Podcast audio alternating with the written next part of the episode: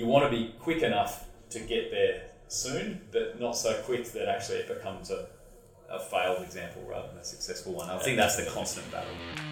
How do you find the courage to try? Can you distill the clarity to start? What drives real commitment to keep going?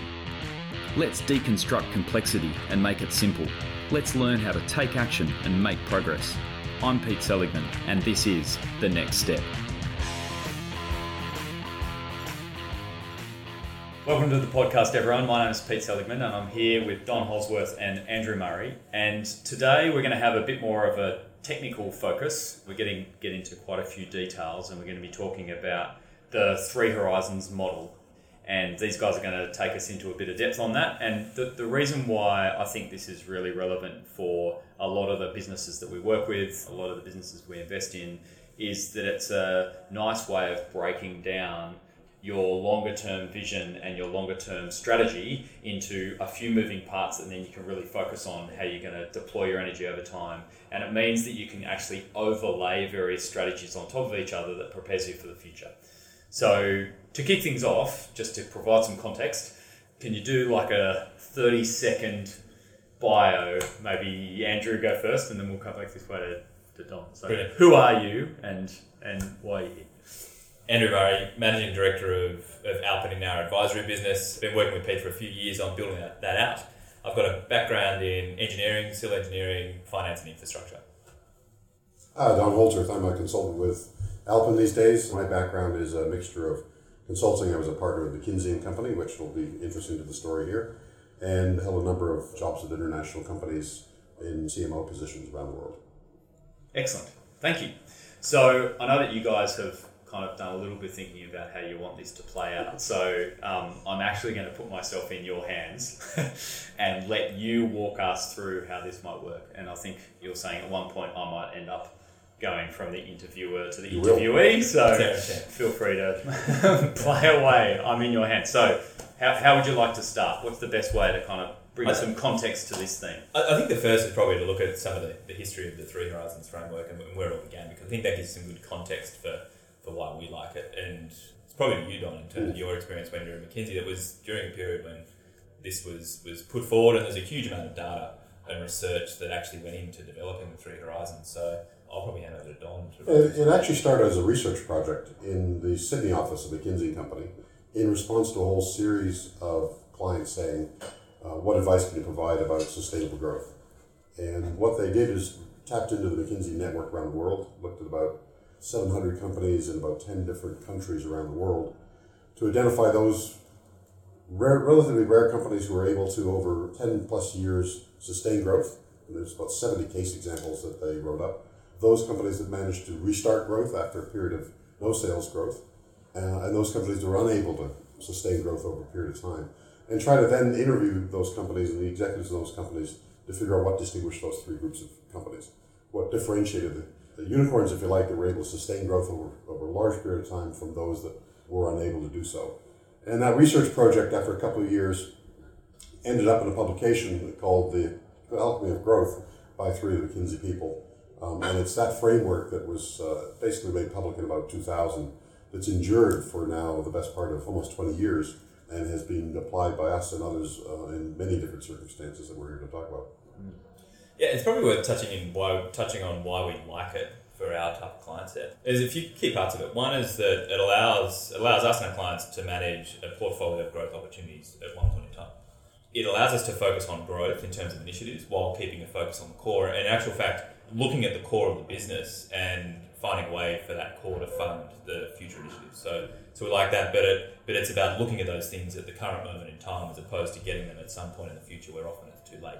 It's interesting. I, I think a lot of either the businesses that we've invested in or worked with feel like the decision around growth is somewhat binary or mutually exclusive. Like it's like I'm either going to run my business or I'm going to grow it.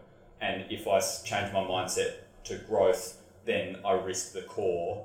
Or if I need to keep the wheels turning, then I can't possibly think about growth now right now because I've got a business to run. So I imagine this is the kind of thing that might help people break out of that framework and see that you can actually Yeah, you can actually do both at once. And, and even more subtly, what they discovered was that you had to have initiatives for growth over very different time frames with very different objectives. that it wasn't sufficient just to have ideas of how to grow the core business, because eventually that'll mature and either competition or other circumstances will halt the growth of that business in the market. You have to be planning the next stage and the stage after that, and that's what the three horizons really consists of, which is initiatives that you're working on in the core business today to shore up profitability and deliver returns in the sort of zero to three five, three year time frame, but also have a series of things in your portfolio that are the next stage of growth, where you're extending the core business out into related businesses usually that you're pretty confident you can pull off. They may be initiatives right now that lose money, but you think they'll be turned into profit in three years or so. But beyond that, you also need to start investing in longer term growth initiatives that may have a five year maturity horizon on them that are looking at really options for growth that are beyond the core business and that you can extend. So now you're talking about diversifying into related businesses that you can leverage your skills in, and that the results of the research project said is that you have to have a portfolio that's balanced, mm-hmm. that you've got initiatives in all three of those in order to deliver returns today, tomorrow, and the day after tomorrow. Yeah. And that was the secret, which is you really need to do an audit at the beginning to understand where you are now and do you have enough going on in these three horizons to sustain growth. And without all three horizons being populated, the experience from the research is that you'll run out of steam at some point. And, or you'll run into a valley where sales will be flat for, for a period of years. And, and I don't want to jump ahead on what might come out in the rest of the conversation, but like, would there be examples of businesses that I imagine there'd be plenty of examples of businesses where they're just focused on Horizon One and they haven't thought about number two and three. Are there others where they're only thinking about three and they're not spending oh, enough time on one and two? Uh, absolutely, yeah. One of the failings is to get the balance wrong. Yeah. And that if you don't have enough in, in Horizon One, you're not going to be able to deliver to your shareholders and deliver profitability. And it doesn't matter whether you've got some great ideas that are five years away in Horizon Three, you're never going to get a chance yeah. to realize them. Similarly, if you don't have anything in the middle, you, in other words, you're delivering great profits now, and you've got some great ideas, but they're five or eight years away, you're probably going to run into a huge sales slump halfway yeah. through this. And you may, again, never get the opportunity to realize the, the longer term dream. Yeah, I think what we also see is, is those, you can get some clients where you're a company that's focused on the core and, and don't have that pipeline of new initiatives coming through.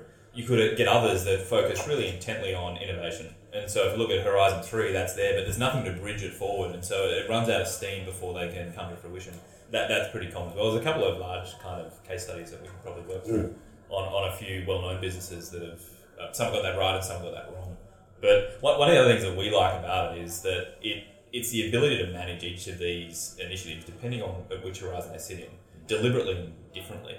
Because if you're looking at a Horizon 2 or Horizon 3 initiative, managing like that like you do your core business um, has real problems around it. Um, if it's focused on growth and we're managing it for profitability, it might be that that initiative actually requires us to be more intent around uh, market share, on um, achieving, attracting new customers. There's other metrics that go around it. And the beauty with the framework is that you can be quite deliberate on what those key drivers are and recognize that they're different to what you do in your core business currently. So obviously the, the horizons terminology is kind of on a journey and each horizon is like over the next horizon and that kind of concept, right? Like that's where the terminology must have come from. Can you, for people that have like, that are not even close to having been exposed to it, like what is a really simple description of, of this model? Like what's the simplest way of describing, here's the model, it's three horizons? Well, I think if you take the first the shape, the three arcs, they're overlapping arcs. And when you join all the arcs up together, what you get is a smooth, progressive growth over time. But underlying that are three different arcs. And the arcs are actually describing where the sales are coming from that give you that 10, 20 year smooth, continued growth. And that the first arc is, as we talked about before, are initiatives that are growing the core of the business. You're either saving costs or line extending the business into related areas that you're very confident of that are delivering the sort of zero to three time horizon. But you have to, at the same time you're doing those, have invested in the next arc, which are things that right now you may have to plow money into to make them viable, but they're extensions of the current business into new areas. They may do geographies, they may do new related industries. And then beyond that is the, th- the third arc is things that are really quite new to the business, where you're leveraging usually an asset or a skill base into something completely different. And you're essentially making bets on future sources of growth, which may be technologies or they may be emerging businesses and capabilities that are a long way from fruition, but are your bets, your long term bets of being able to sustain this. And as time goes on, you continue to repopulate the short term with new ideas, and, and most companies are good at doing that. And what adds on top of that to sustain the growth as that business matures are your Horizon 2 ideas that then start to become things Become that you real. realize. Yeah. And, and three then feeds on top, and you just continue to replenish this portfolio. But you need to have them all populated in order to get the sustained single curve. Yeah, great. Do you want to jump into either like an example or how, example, how do you want to a good to go. How do you think, want um, Don't with jumping into the Just Disney, Disney, case example. Uh, I think one of the classics was actually in, written up in the book is Disney because it's we have the advantage of being able to look over almost hundred years of Disney, and, and it's a great example. And I'll look at some notes. As everybody knows, back in the twenties, Disney started as a animation and character licensing company that led it into a whole lot of publishing and comics. That eventually that core business grew into stores and merchandising, and that was the core of the business that still exists today. But while they were still in the animation business, Walt Disney had already started fi- trying to figure out how to build the capabilities and the technology in those days to get into animated films. And that was a Horizon 2 for him. That by the time they got into the 30s, they could get into animated films. And then that stream of work in that Horizon 2 then evolved into television and media production. And the Horizon 3, while all that was going on, was Walt was dreaming about parks and leisure parks, which didn't come to fruition for almost 20 years until they opened the first parks in the 50s. And the parks business then continued to evolve into cruise ships and hotels. And when you look at all this laid out over 100 years, you see a core business that then has another layer of film and television production, and then you get parks and hotels and cruise ships on top of that that builds up to this steady curve that shows Walt Disney growing over uh, almost 100 years now. I think we're in 85 or 90 years worth of growth. And each horizon, each initiative that, what, that added the next level of fuel to this growth um, had to be funded from the core business that still exists today. It still generates a huge amount of profit. But it's this meticulous planning about, well, when the animation and publishing business reaches maturity, what are we going to be doing? And the answer is films. And when the film business starts to mature, we have lots of competition in animated films, which is what happened. Of course, as you're successful, you get lots of imitators and lots of other animated film companies created. Well, then he went into television to create cartoons and started a whole new business. And thinking about, well, that'll invite competition and that'll mature eventually. So, what's the next idea? Theme parks was an idea around using all these characters. And of course, it'll, that'll have a, a limit to how many people you can attract. It's a very fixed business. So, in a given area, only so many people will come. What can you do beyond that? Well, people have to stay somewhere to come to my parks because they often come for multiple days. I'll open hotels. And that was a great business, and they built lots of Disney hotels. And eventually, you got all the hotels you need around your theme parks. What comes next? Well, let's take that experience and put it on a cruise boat. So I'll buy some cruise boats and run Disney cruises. And you just see at each stage, is thinking, what ha- what next? What next? After this business matures over the next five years, what next? And that's that's the crucial piece of thinking that we've got to get business owners to really have the discipline to come down and, and, and populate that portfolio so that you always know what next and what's beyond next. Mm. Because if you're not working on it now, it'll be too late by the time the existing business matures to actually get this idea up and running. And time. it is really easy, particularly for owners of, of smaller rather than bigger businesses, to not necessarily rest on your laurels, but kind of get comfortable. Mm-hmm. Like saying, well, this thing's spitting out money, right? And it's and it's been running for how long, and it seems fine, so I'm really comfortable, and it's all working. It's, it's not just a big company idea. This, this is the Mm, whole that's right. essence of why it's valuable to us, which is, you know, it's great when you talk about billion dollar corporations, but what relevance has this got to a small company? And, and we've got a great case example of, of when we talk through that, of how this, you know, it, exactly the same principles are relevant to businesses a are you know, hundreds or thousands of that size. yeah, absolutely. What one that before we jump on that though, I think it's worth probably steering through some larger case studies of those companies that haven't quite hit the mark. And I mean, we've looked at one here um, around Coca-Cola Amatil, which, if you look back over time, there was success there in terms of adding new products, new initiatives into the business. But but as they grew, the, the Horizon threes that were coming through were so small that they never had the consequence back on the business because Amatil was such a large beast by that time. And so, and so you started to see their growth start to drop off. When you compare that to someone like Disney, where you've got these massive initiatives coming through, it's well aligned with the nature of the existing core business. It leverages the competitive advantage that's already there. You can see this really sustained growth, and even recently, we're seeing that in them launching their subscription service. This is the next. This is the next manifestation of them leveraging that competitive advantage on what they would have looked at in recent history as a Horizon 3 Mm. or Horizon 2 maybe, Yeah, but, it's it's, but it's really coming through and it's about to launch. And it'll have huge scale where if we compare that to, say, Amatil, some of the initiatives that are coming through just didn't have the, the scale to deliver. They weren't big enough. No, right? exactly. Like, so it needs to be suited to the size. Of Yes, the, because you got to think you're, you're trying to grow on top of a core business that's already grown to its maturity. So, Amatil, which everybody probably knows is is the Coke franchise or franchisee. Amatil is a Coke franchisee in Australia. Has a very large soft drinks business, and the question is what happens next. Um, they correctly identified that at some point this is going to get pretty mature, and that people won't be able to drink any more of this stuff. In fact, it's actually gone in decline all around the world. So they quite correctly decided geography was the next obvious thing, and with Coke's help, started to expand their and leverage their skills by taking up the franchisee options in Eastern Europe. As the Berlin Wall came down, the rest of it, they became a major franchisee in previous Soviet-controlled countries and took up the franchises there and did reasonably well. And then they started to expand that geography into Asia, and that's where the wheels started to fall off the machine. Their expansion into Korea and some of the other markets really didn't pan out very well. They had some Horizon 3 stuff going on, so they were doing all the right kind of planning. But here's where it really got in, got in trouble. So they decided to leverage their distribution capabilities and their experience into other beverages. So they started to buy themselves into coffee with the purchase of a coffee, small coffee chain, and uh, fruit juices and, and, and water businesses. But the problem was their steps were much too tentative, and there wasn't a follow on from the initial step. And that when they had this huge Coke franchise business as the core, buying a you know ten to fifty million dollar coffee business just has no impact. Yeah. And they weren't bold enough to Yeah. say we get into the coffee business, we'll learn about it, and then we'll expand it. They were too satisfied that they'd filled all, ticked all the boxes, but hadn't grown those businesses and evolved. And remember, come back to the Disney story. You know, he started going into animated films, then it became television. Um, so what was missing in Amatil was, well, what after you've bought um, this small coffee company? What comes next? What's the big move next that keeps that stream of business going?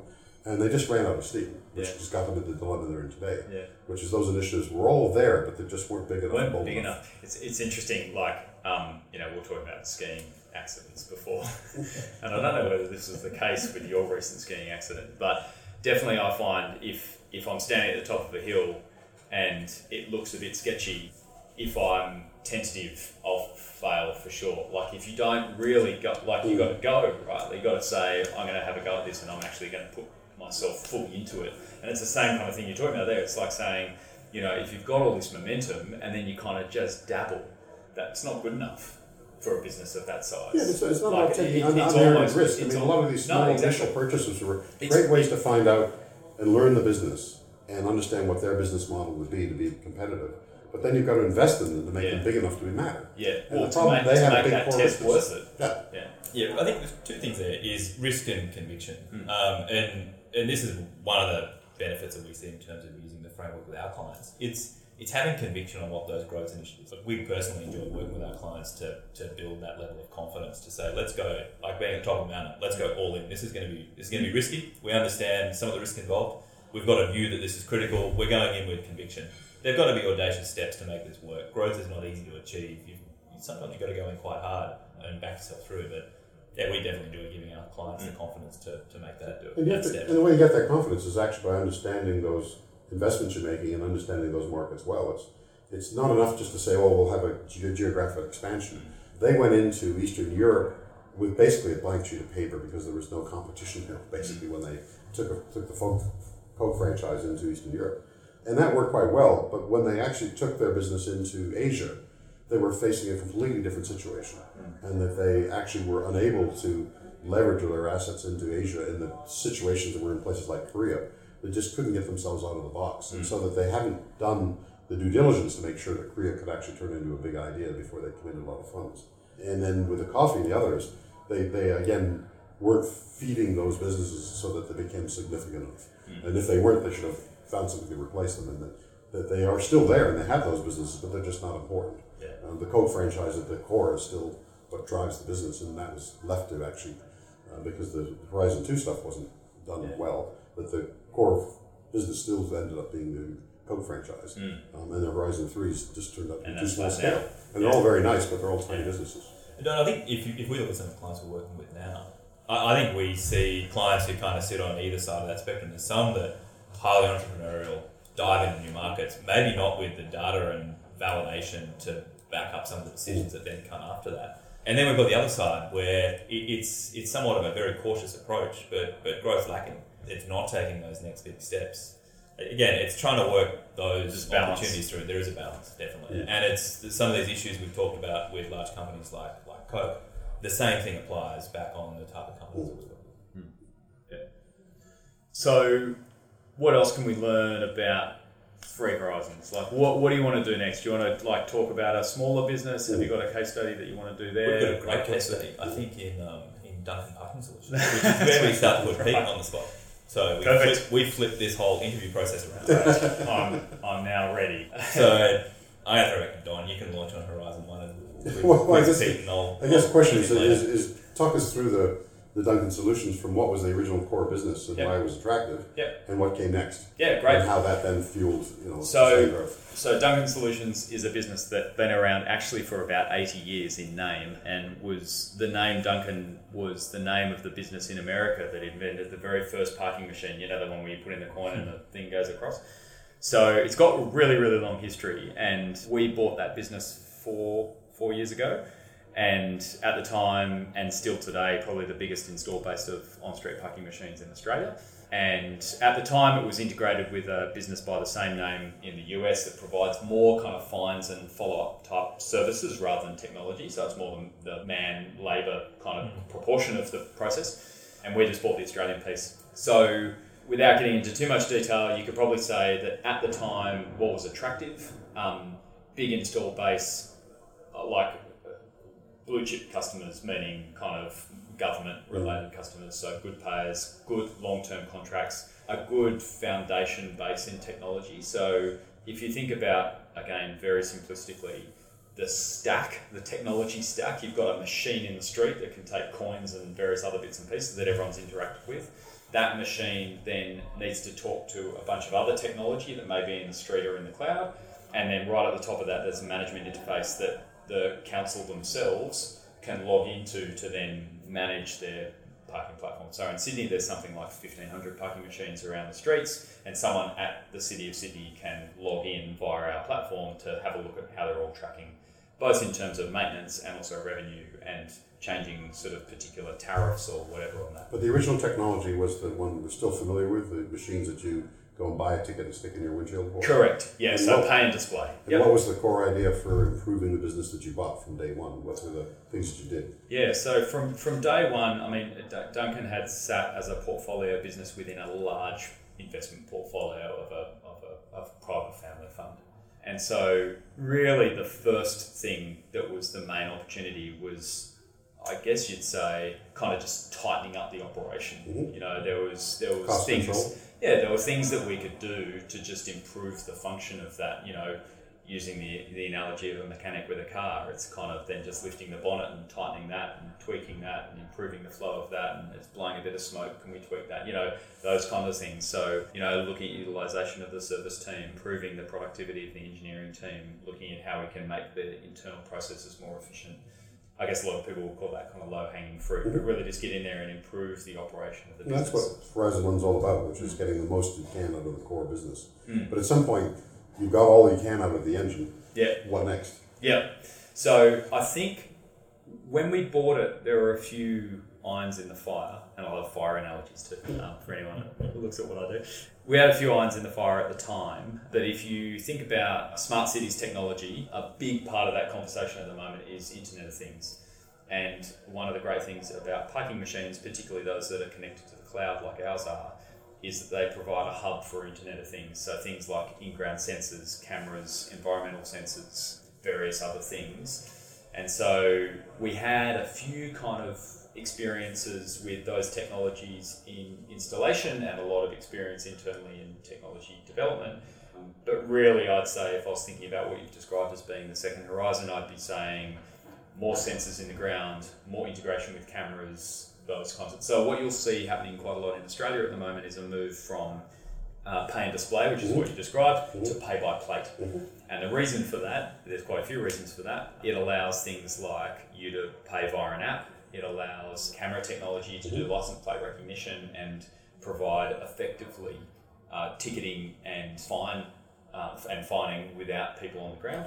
But also, you'll notice more sensors in the ground provides other kind of opportunities. So when you bought the business, though, there were already there was projects one, underway about sensors. there was one installed Okay. um, sensor, which was North Sydney, and there were projects in the pipeline, but actually a bunch of kind of techni- technology work that still needed to be done to really make it. But already they'd identified what, It was- what came next. Kind of Correct. It was proven. Right. Yeah, it was proven enough, Yeah. and and still working on that. Yeah. And so now is our sensors in the ground now growing the core business profitability? A- Absolutely. So if you look at the last the of last major contracts with the Gold Coast, Liverpool City Council, Geelong, and there's probably more, all of them integrated sensors, cameras, and our machine and cloud. Yeah. So that, that's now. And what next?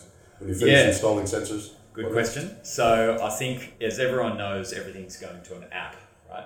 And I think that that is still a massive question. If I had kind of three people in the room, which might be an idea for another podcast here, three people in the room that are talking about mobility and mobility as a service and, and smart city apps, and all, there would be three, ten different opinions on what might happen. Is the city going to lead that? Is it going to be a ubiquitous platform? Individual apps going to manage different bits of mobility? Is it going to be a statewide thing? You know, how's that going to play out? And I think that a few of those things have their way to fall, but we're definitely investing a lot of time and energy, both with those partners, with those stakeholders, and with the technology. See, that, that exactly describes Horizon 3 initiatives, which is we don't know exactly how they're going to turn Yes. a profitable business yet. Yeah. And we're making bets on a series of different Yeah. technologies or ideas, or different business systems that we think some of these will actually turn into a core business. We're not sure which. Yeah. But we're doing it now because by the time the existing business matures, these have to come along and be able to replace it. Absolutely. I mean, literally, a board meeting yesterday, I think it was, we were talking about the kind of three different and actually competing ideas that we were going to invest in at the same time. Like, like actually, some of them couldn't happen at the same together. Right, one's going to win, the other one's going to lose, but we're going to spend a bit of time in both because we're not sure. So just on that, Pete, if we look at your experience as, as a pretty active owner in, in these in this company as an example, how are you how, how are you treating these initiatives differently to the core business as you're working them through? So let's look at sensors, say, which in Horizon Two, this was this was a, a, a validated growth option. Um, how are you managing that different versus the existing? It's really difficult because it's difficult to, for how to for the people that have to think about both how do they know to have the right hat on at the right time? Because you need a slightly different hat to think about something that's more core than something that's more aspirational. But also kind of almost deliberately splitting those teams a bit or using external influence to do that. So if we really want to go and investigate something that's like third horizon or fourth right don't necessarily distract some of the core team on that just yet. Maybe you get some kind of consultant or someone on board to then come in and say, What do you think about this? Can you go and spend some time on that? Report back. And then as it starts to work its way into the fold, get it into the normal organisation. So I think it's about getting those levels. It's not, it's about getting the various levels of distraction at the right level. Yeah. So, Yeah, deli- yeah, getting the right the right people in the right job. I mean, one of the things we often look at is also making sure that we've got we're managing with the right focus and we've got the right me- metrics around it. So I would have thought when you're looking at sensors, you've been trying to get that to where it can support you, your core business, which is where it is now. At that point in time, you're probably interested in not so much around the profitability, but how do you penetrate a couple of new councils? Yeah. You've got to go and get a, a base Yeah. that you can then grow on. It's not so much about profitability; Mm. it's just on uh, Yeah. penetrating a couple of these really Yeah, bit of a land grab. Yeah. ab- absolutely. And, and I think that it's really interesting, like that balance between quality and validation, particularly in technical businesses, because you want to get there quick, Mm.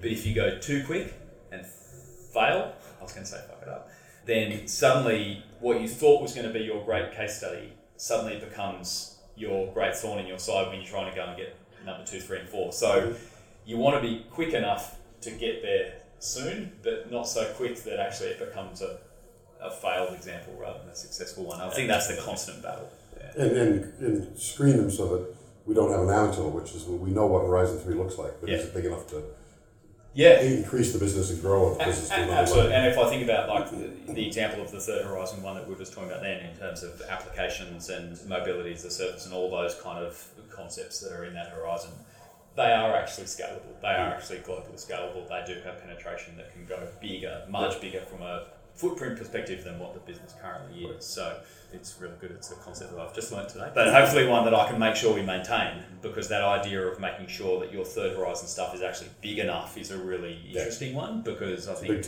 yeah, some people can start to think, oh yeah, no, I've got an idea of what we might do in year three, and it's this, and you're like, well, actually, by that time, it's going to have to be bigger than that. Well, I, I think uh, it, it doesn't cover necessarily dismissing some of those other innovations because at this time, at this stage, you're placing bets, and if I kind of paraphrase what you said before, you've got a few options at the moment, Mm. keeping them all open, Mm. but you're going to have to look at some criteria that you start to screen them on. The scale and the ability to deliver impact on the business should be one of those, Mm. and that's definitely something to keep in mind. Yeah, yeah. Awesome. So, just conscious of time, so we might wrap up. What is the best way for someone who's heard this to think more about how this might apply to their particular situation? Like, what's the step that they should start to take? I mean, obviously, they should read the book, right? but what's the simplest way to take this style of thinking and apply it to the challenge that they're currently engaging in? I think it's actually do an internal audit, whether you do that yourself or with external help, to say, have you really got enough initiatives on the go that are going to meet the criteria we've talked about? So, what are the things you know you can realize in the zero to three year time frame in the core business, and what's what's that going to drive you towards? But then start to really critically look at all the other projects you've got going on. When are they likely to come to fruition? How big are they likely to be? And when you start to add those on top of the core business, will you still be growing in five years' time? And being really quite rigorous about looking at those projects just to test feasibility and scale to make sure that in fact they're, going to deliver what you expect. Hmm. So that you really are looking always on a 10 uh, plus your horizon to be able to sustain growth. So make sure No, you've got make- three buckets and they're full enough. And they're full enough. Yeah. Yeah, I- I think look at it as a continuum. It's are there things that we can do with our core business now that can improve the efficiency of that? So we're driving profitability. Do we have enough validated growth options on our plate now that we can invest in to, to grow quickly? And are we placing enough bets down the future so that we're not going to have a dull moment cliff and a cliff exactly? But but look at it a continuum and test it through those kind of three lenses. Profitability now. Do we have valid growth options that we can commit to soon? And have we got enough bets being placed on Horizon 3 that means that we're not facing that cliff, that we've got a full pipeline of opportunity coming through? Perfect. Excellent. Great. Thank you very much, Great, Don. Andrew. Thank you. um, That's the end of the podcast.